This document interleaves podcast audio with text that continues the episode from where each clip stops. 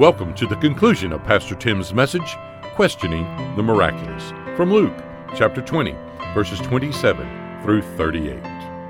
Wouldn't it be sad if the miracles of the Bible were not true? In today's passage, we meet a group of people who deny the miraculous power of God and who demonstrate a complete misunderstanding of the Bible. Where does their hope come from? What about God's intervention in our circumstances? What about seeing our loved ones in heaven? What about our own salvation? Thank God He is still in the miracle business. Here's Pastor Tim. That's where his answer is. That's how he keeps the main thing the main thing.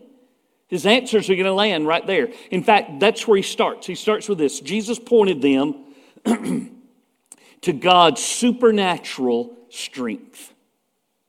He pointed them to God's supernatural strength. Look, if you will, at verse number 34. Matthew and Mark, once, once they make that, uh, once they record Jesus making that introductory remark, they, they go into this very same answer like you read in verse 34. Jesus answered and said to them, The sons of, don't miss this, the sons of this age marry and are given in marriage but those who are counted worthy to attain that age and the resurrection from the dead neither marry nor are given in marriage, nor can they die anymore, for they are equal to the angels and are sons of God, being sons of the resurrection. All right, we need to break that one down just a little bit, don't we?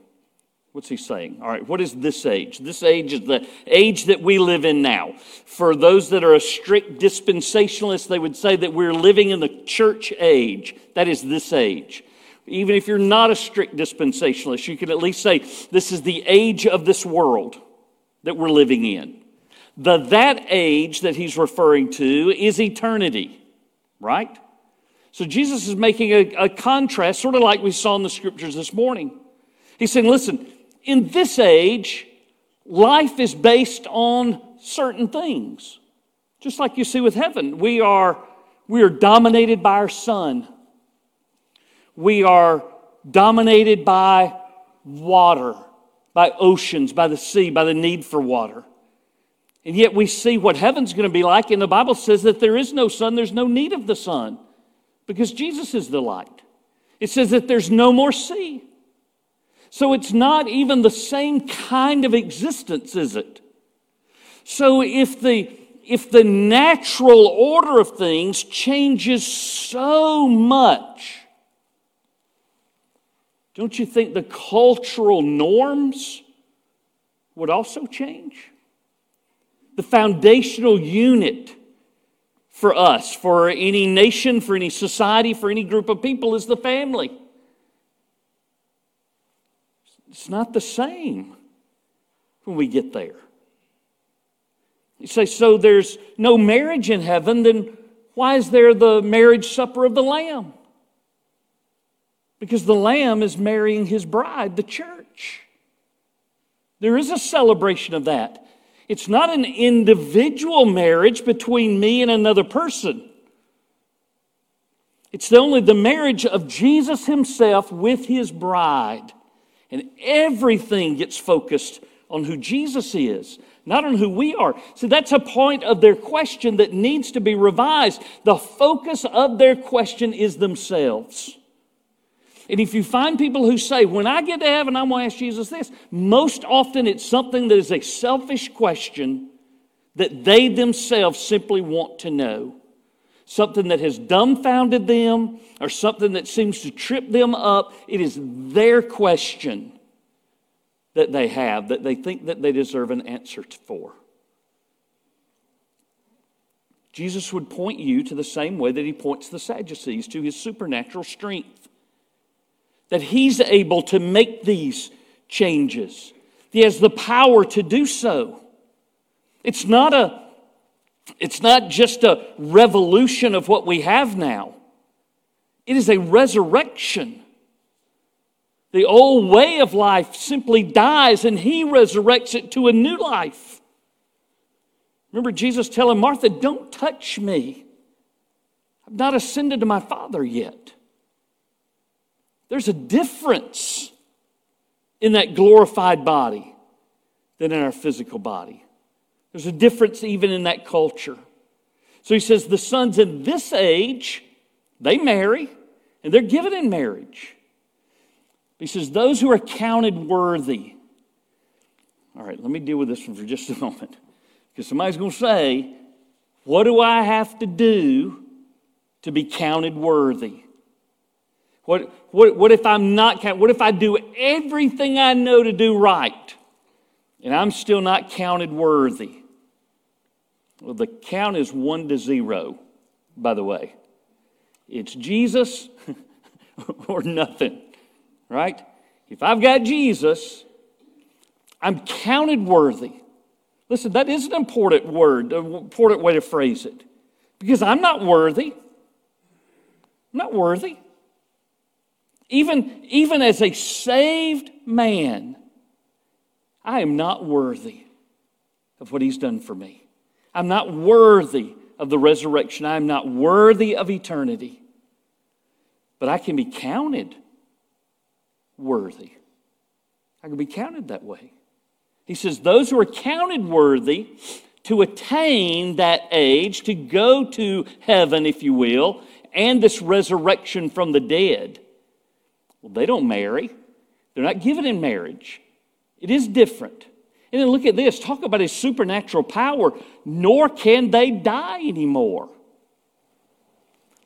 He's talking about eternal life.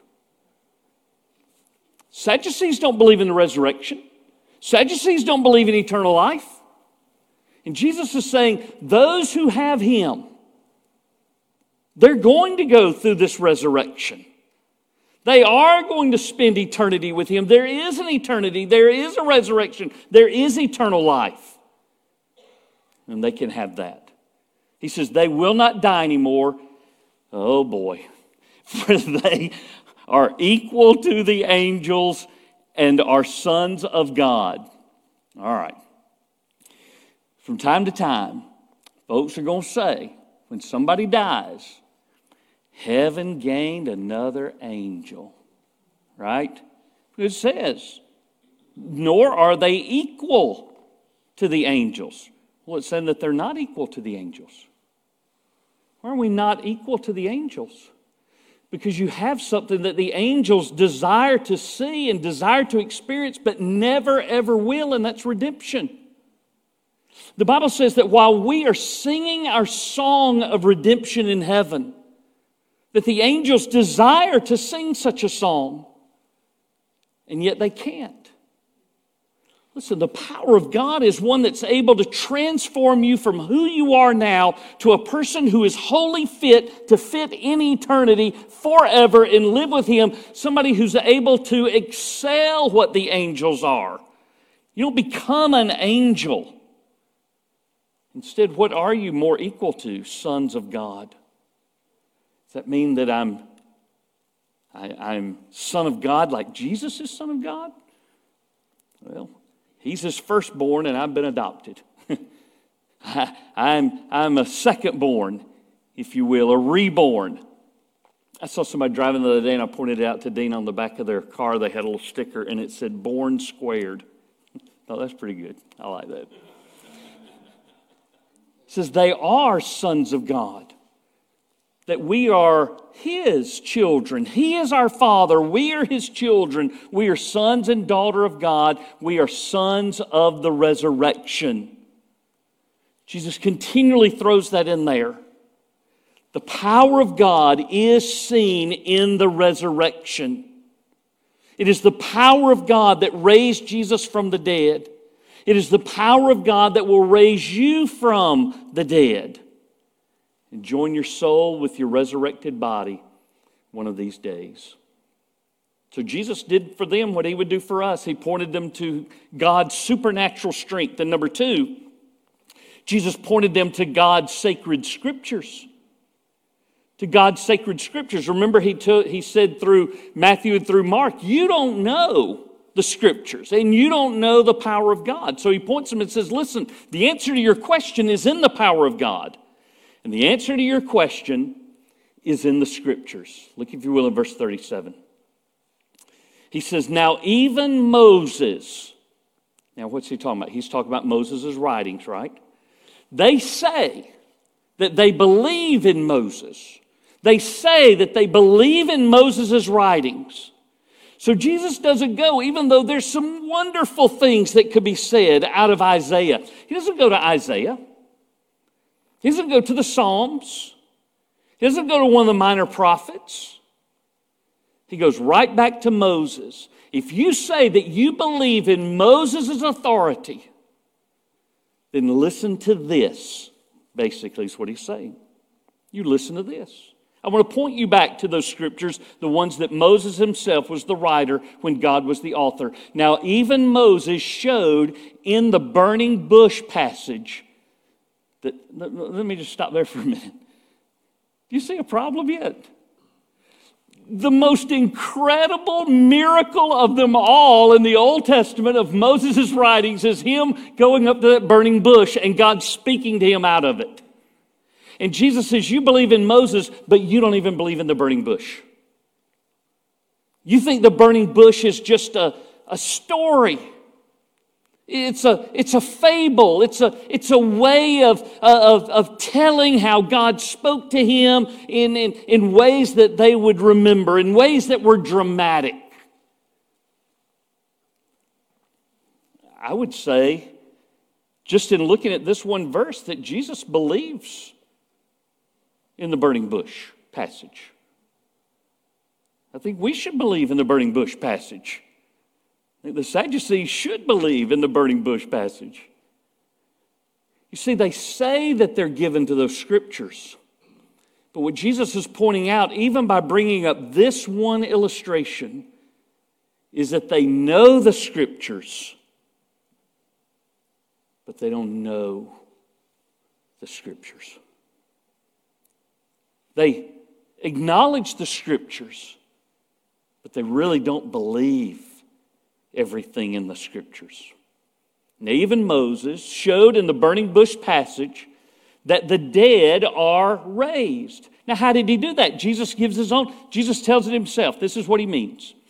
When he, that is Moses, called the Lord, he called God the God of Abraham, the God of Isaac, and the God of Jacob.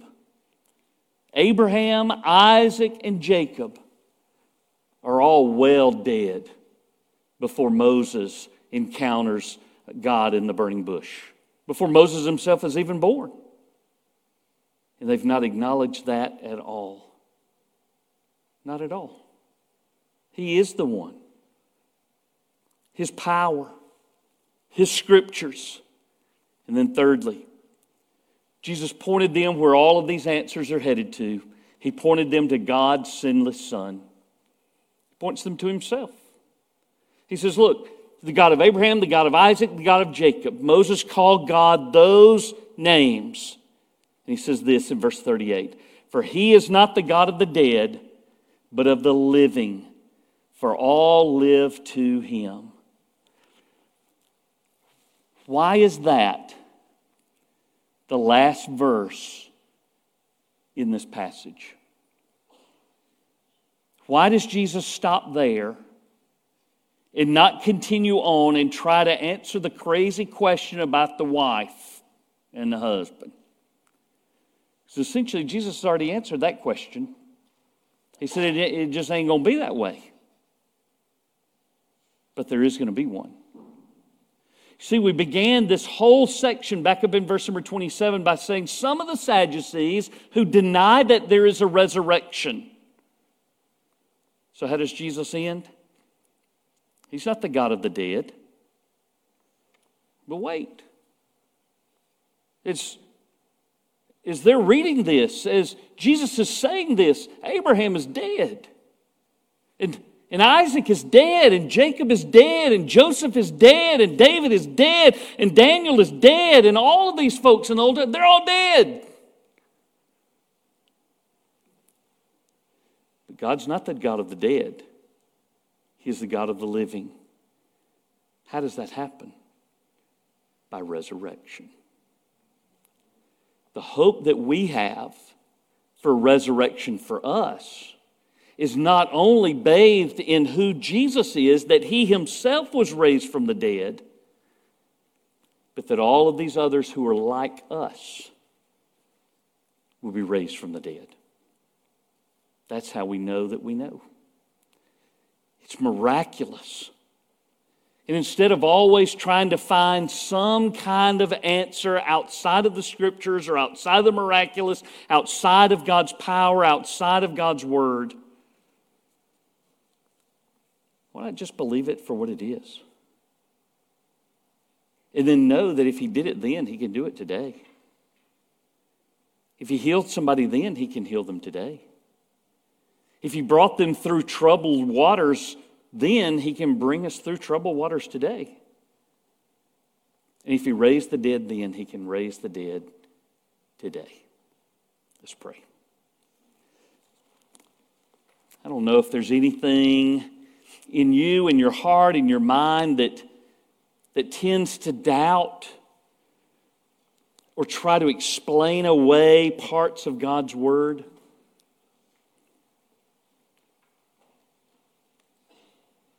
But I would ask you tonight to simply yield to Him. To be able to say, Jesus, I might not be able to explain everything, but I believe everything. After all, if you don't have basic trust in Him, how's it going to help you through those decisions? How's it going to help you through the difficulties of life? Tonight's an opportunity just to say, God, I trust you. It doesn't have to have any qualifiers. I trust you. Maybe that's where you are. Maybe you need to come to the altar. Maybe you need to pray with me. Whatever you need to do, let's tell him, Jesus, I want you to know tonight that I trust you. I don't understand everything. I certainly don't see very far into the future. But I trust you no matter what you do in everything that you do. In your name I pray. Amen. Let's stand together. Pastor Tim thanks you for joining us here today on Britt David Podcast, and he would like to invite you to check out our past messages here in our podcast library. Pastor Tim would love to connect and share with you about a personal relationship with Jesus Christ and how you can know that you know that Jesus is your Savior and Lord. That address is church office at brittdavid.org. We are located at 2801 West Britt David Road, Columbus, Georgia 31909. Thanks again for joining us here on Britt David Podcast.